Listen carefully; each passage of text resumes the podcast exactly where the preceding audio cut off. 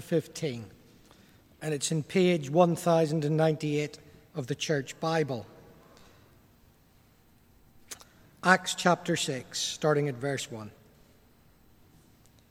In those days, when the number of disciples was increasing, the Grecian Jews among them complained against the Hebraic Jews because their widows were being overlooked in the daily distribution of food.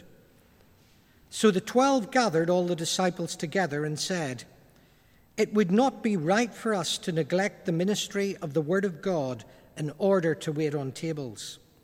Brothers, choose 7 men from among you who are known to be full of the Spirit and wisdom.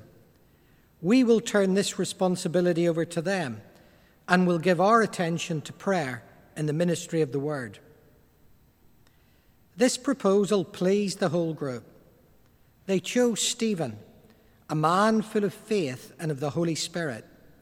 Also Philip, Prochorus, Nicanor, Timon, Parmenas, and Nicholas from Antioch, a convert to Judaism. They presented these men to the apostles, who prayed and laid their hands on them. So the word of God spread. The number of disciples in Jerusalem increased rapidly, and a large number of priests became obedient to the faith. Now Stephen, a man full of God's grace and power, did great wonders and miraculous signs among the people. Opposition arose, however, from members of the synagogue of the freedmen, as it was called, Jews of Cyrene and Alexandria, as well as the provinces of Cilicia and Asia. These men began to argue with Stephen, but they could not stand up against his wisdom or the Spirit by whom he spoke. Then they secretly persuaded some men to say, "We have heard Stephen speak words of blasphemy against Moses and against God." So they stirred up the people and the elders and teachers of the law. They seized Stephen, and they brought him before the Sanhedrin. They produced false witnesses who testified, "This fellow never stopped speaking against this holy place and against the law. For we have heard him say that this Jesus of Nazareth will destroy this place and change the customs Moses handed down to us." All who were sitting in the Sanhedrin looked intently at Stephen, and they saw that his face was like that of an angel.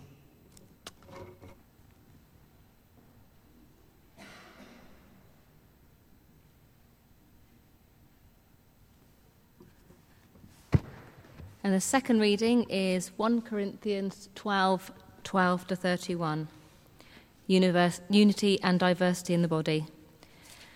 Just as a body, though one, has many parts, but all its parts form one body, so it is with Christ. For we were all baptized by one Spirit, so as to form one body, whether Jews or Gentiles, slave or free, and we were all given the one Spirit to drink.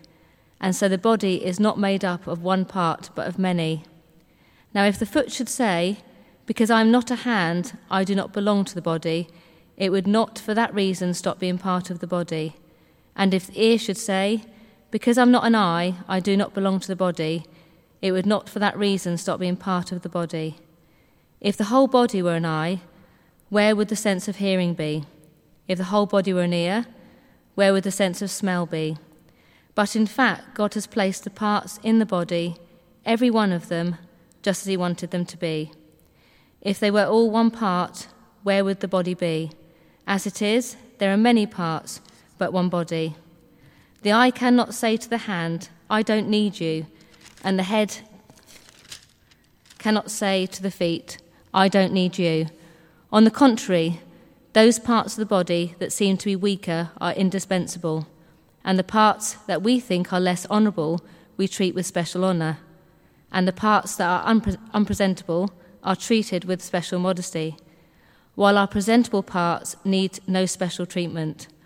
But God has put the body together, giving greater honour to the parts that lacked it, so that there should be no division in the body, but that its parts should have equal concern for each other. If one part suffers, every part suffers with it.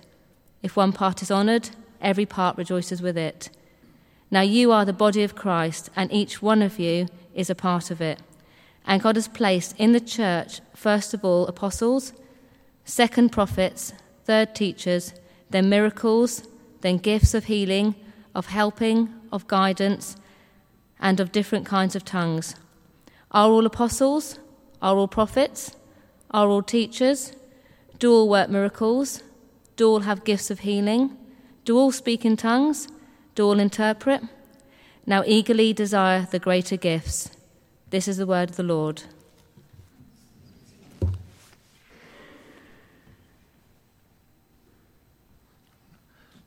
Just going to invite Josh to bring the word of God to us. Josh, come forward. I'm just going to pray for you.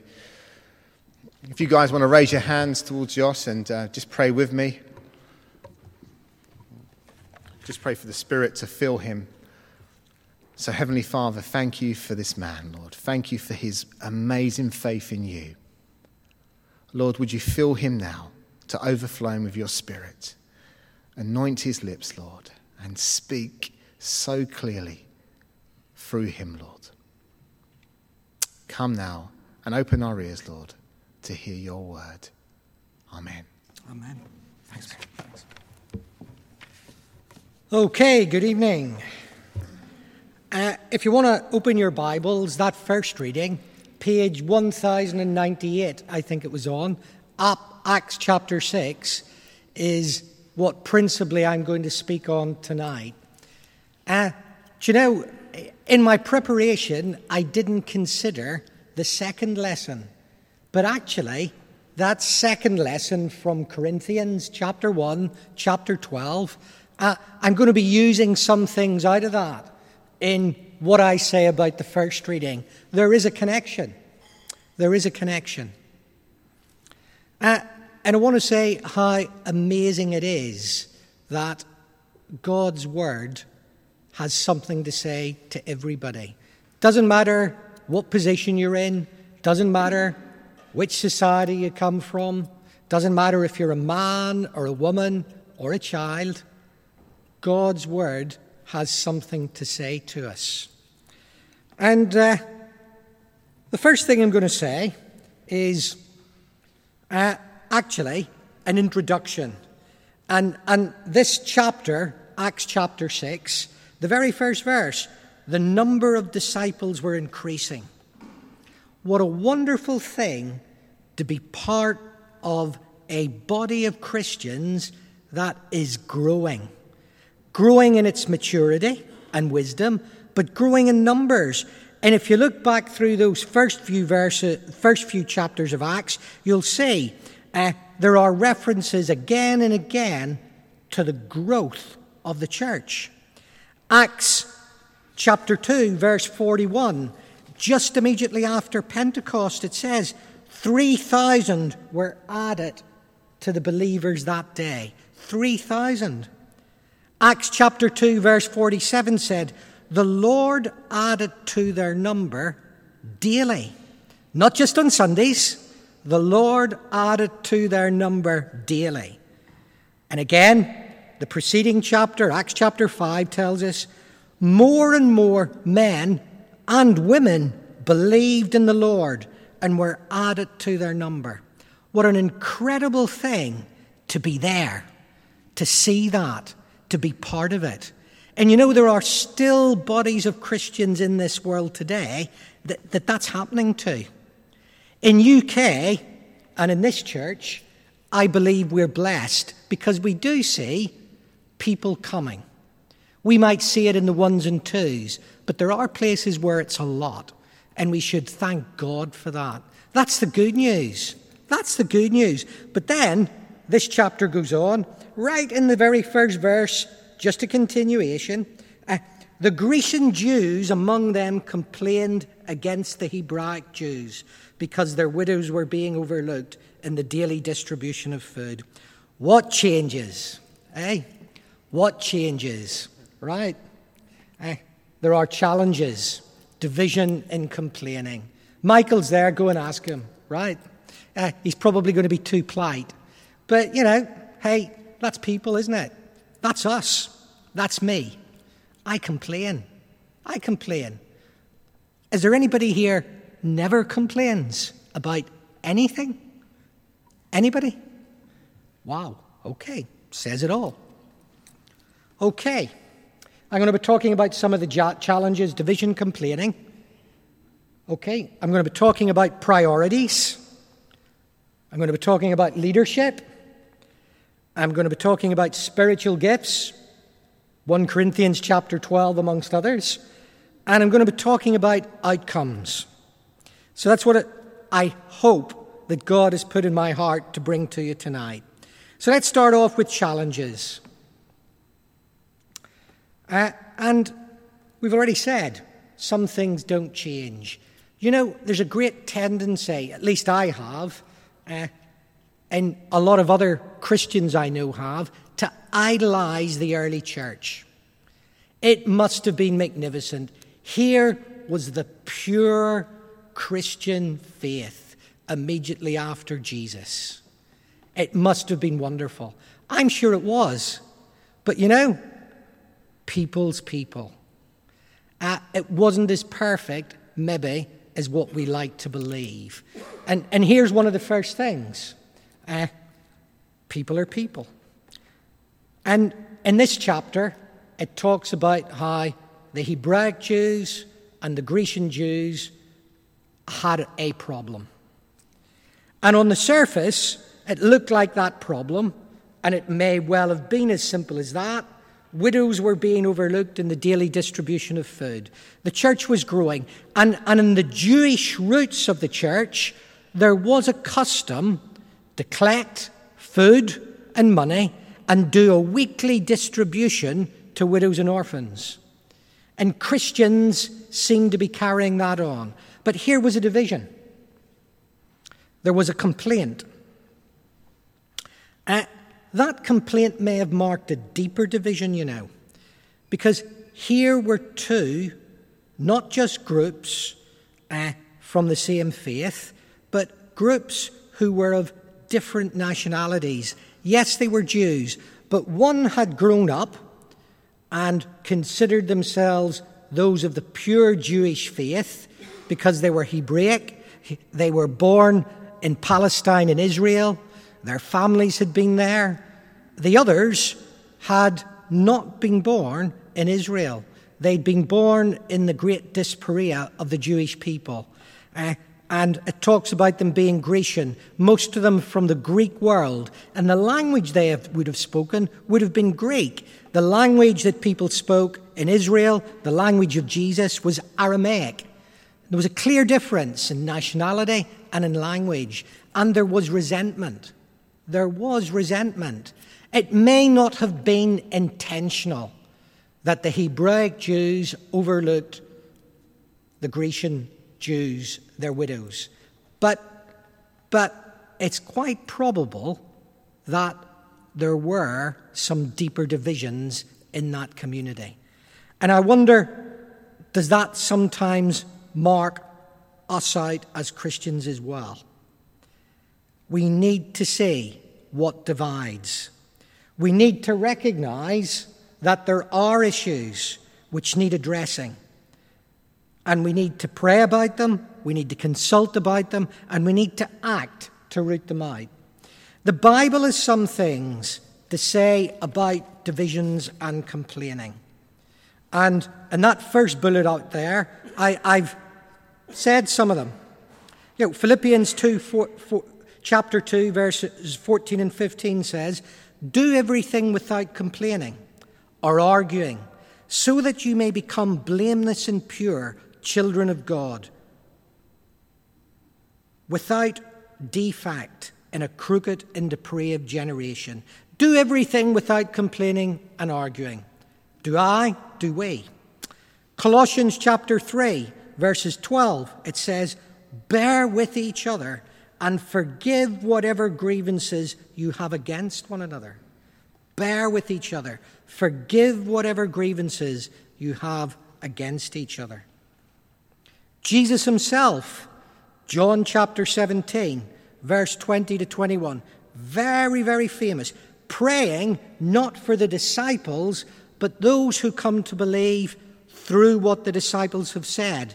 That's us. Many generations down the line, Jesus says, that he prays for unity, that they will all may be one. They all may be one. There were no Hebraic Jews, no Grecian Jews, no men and women, no slaves or free, no Irishmen or Englishmen or Ukrainians or Russians. All one in Christ. Unity. And that's something we need to strive and work at, because it's very human, even for small things to be picked at and to grow. And that seems to be what was happening in the early church. It was being manifested in itself. There were challenges. It was not a perfect church. Okay, so how do we meet challenges like this?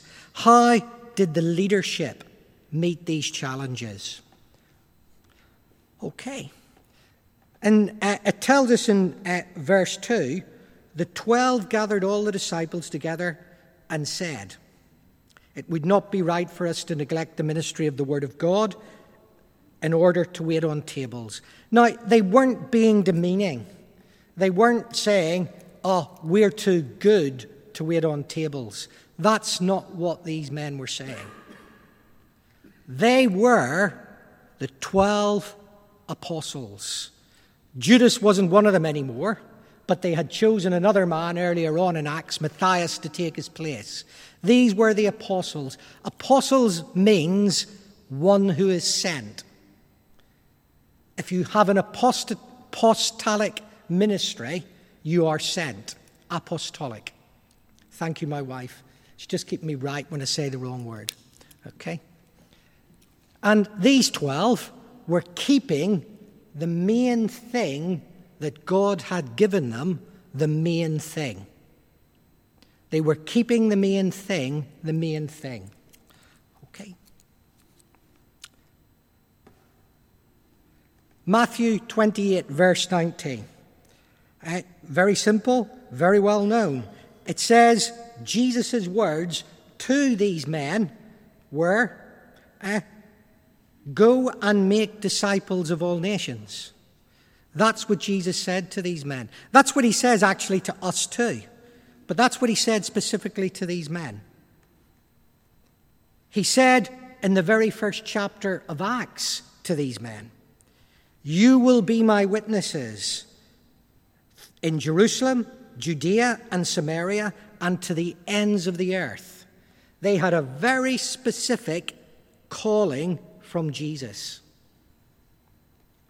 And they were very conscious of what that calling was.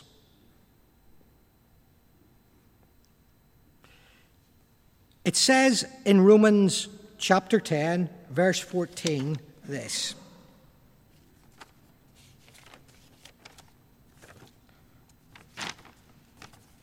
Says, when I can find it, excuse me. And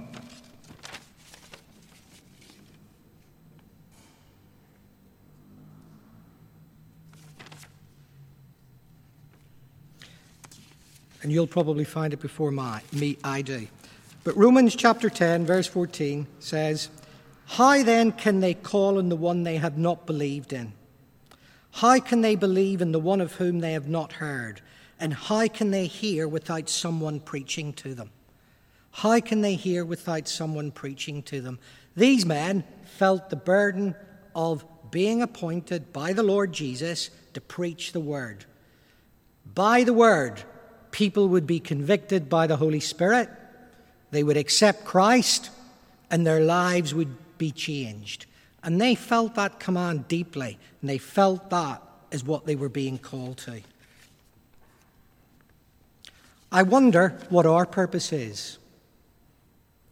Our purpose as well, I believe, is to go and make disciples. It mightn't be by preaching, but it is, in the words of Jesus in Matthew chapter 5, to be the salt and light, to let our light shine. We have a calling from Jesus as well. And in all we do, we must remember to keep the main thing. We are ambassadors of Jesus Christ. We are there to witness and to let our light shine for him. And we must remember that is our priority, wherever it is, not just here in a church setting, but in our work situation, in our family situation, in schools, in homes. That's the main thing. That's what Christ calls us to be, the salt and the light, to let our light shine. We must hold on to priorities. We must remember. This passage has something to say about leadership as well. And the first thing is that good leaders listen and consult. And you have it right there. So the 12 gathered all the disciples together. First point is the 12. There were 12 of them. Wasn't one.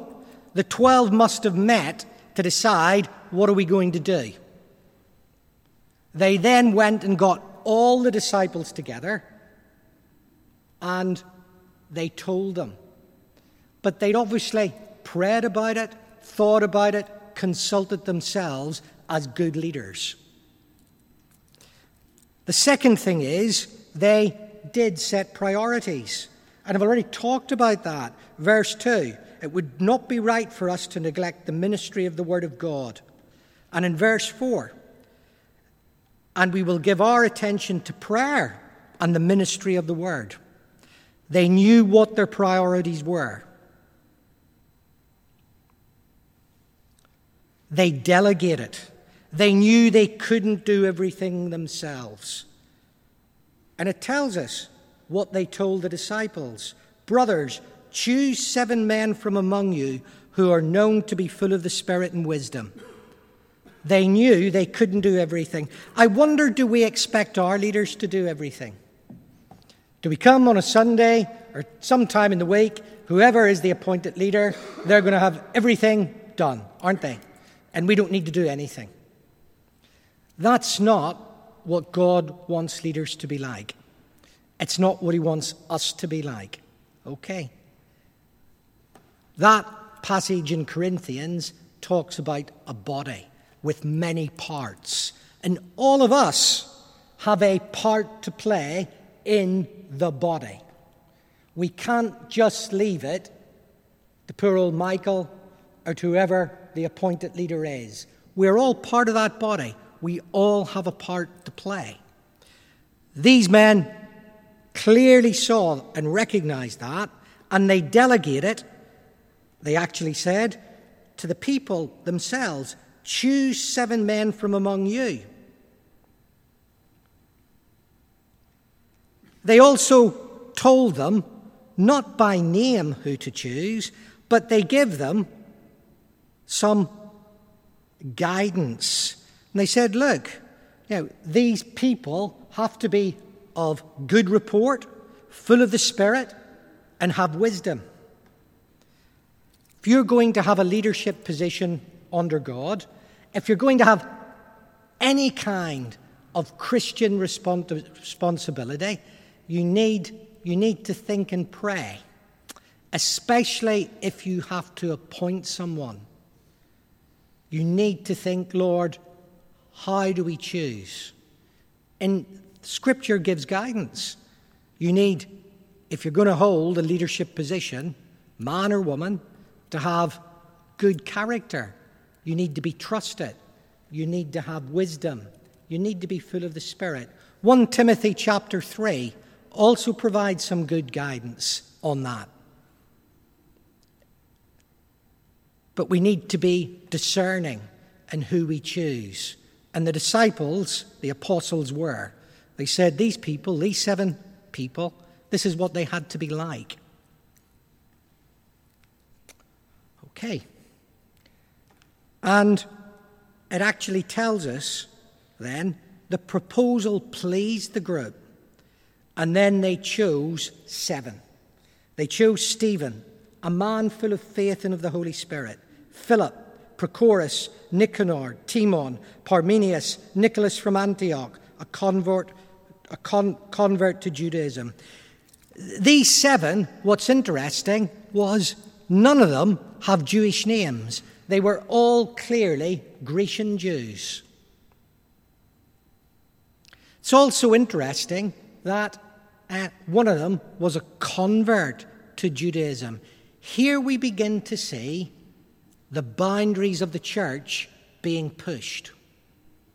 That it's not just for the chosen people. It's wider than that. Here were the Grecian Jews, the people who had dispersed, who perhaps had lost some of the purity, being included. Here was someone who wasn't even a Jew to begin with, but had been a convert, being included. It begins to set the tone of where the church is going to go, of what God's plan was and is. No one is excluded from the grace of Jesus Christ. No one. Just think about that. That is mind-blowing. It really is. No one is excluded from the grace of Jesus Christ. Not one single person in this room, regardless of what you've done, what you're going to do, no one is excluded.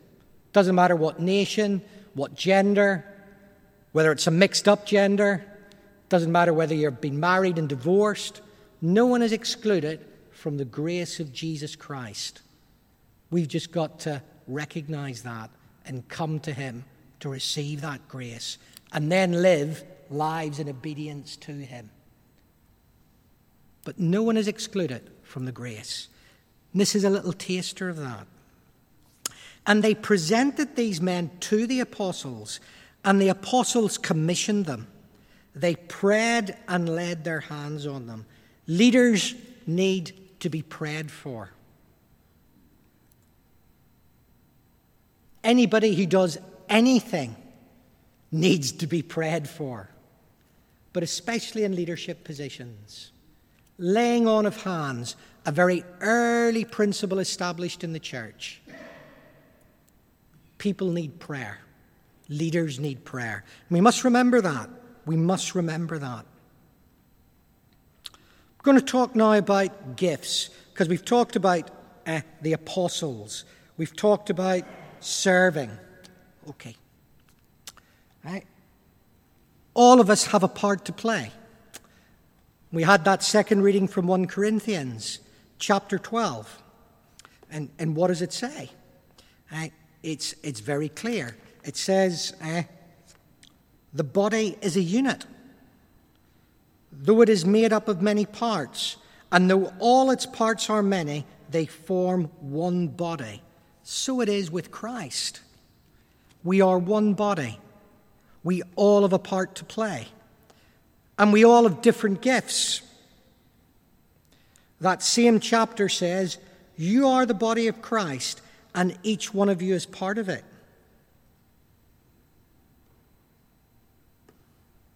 You know, in Scripture, there are about 20 different Greek words for the gifts that God gives us.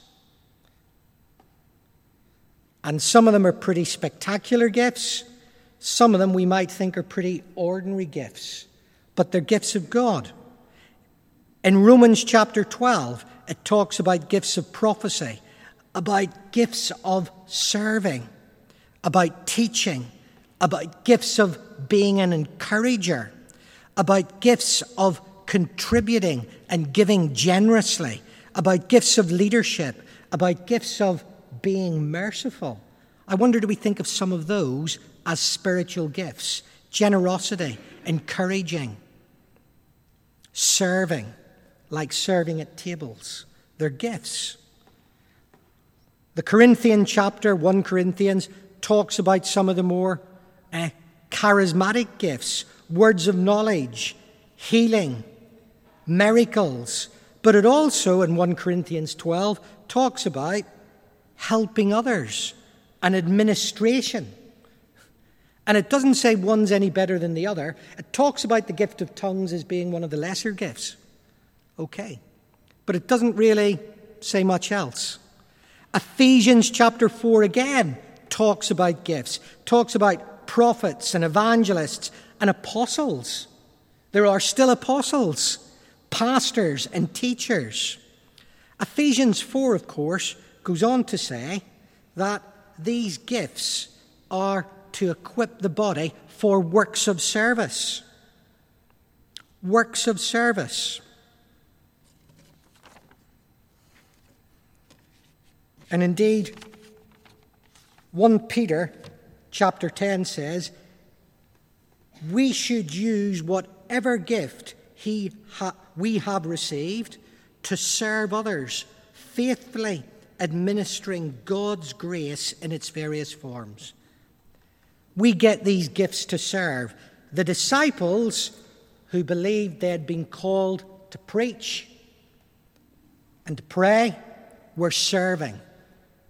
The people who were appointed to serve at tables were there to serve. So the gifts are there for service. Sometimes God calls us to use gifts or gives us gifts on different occasions for different things. Stephen, one of the seven, is mentioned later on in the chapter. Verse 8 says, Stephen, this was a man appointed to wait at tables, was a man full of God's grace and power. He did great wonders and miraculous signs among the people. There are more spiritual gifts that Stephen was given. And then when he was in terms of debate, verse 10, they couldn't stand up against his wisdom or the Spirit by whom he spoke. That was a spiritual gift Stephen had been given, wisdom. Talks about Philip. And if you read on in the book of Acts, you will also read about Philip in Acts chapter 8.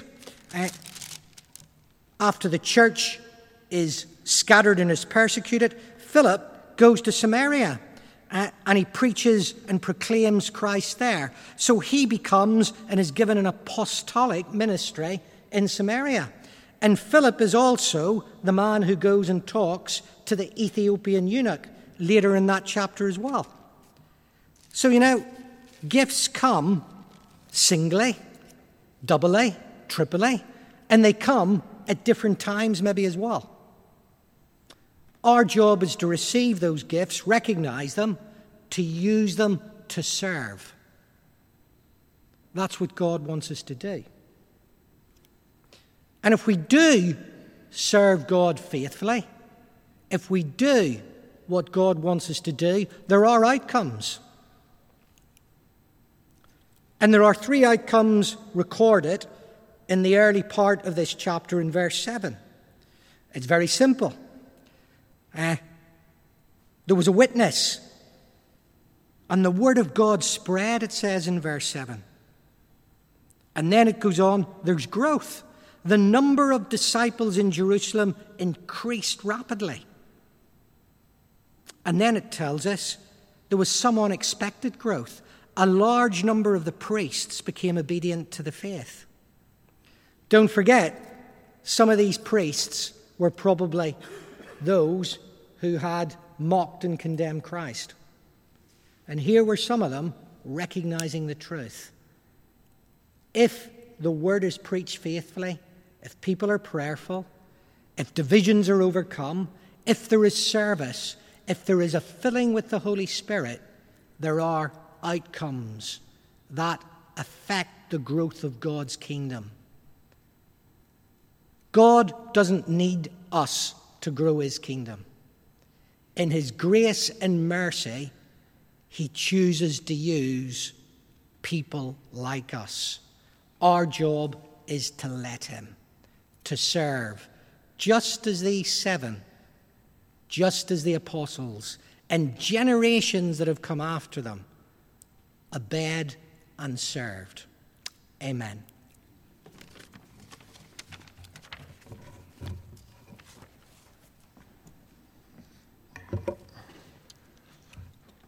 Thank you, Josh. Should we just close our eyes and should we just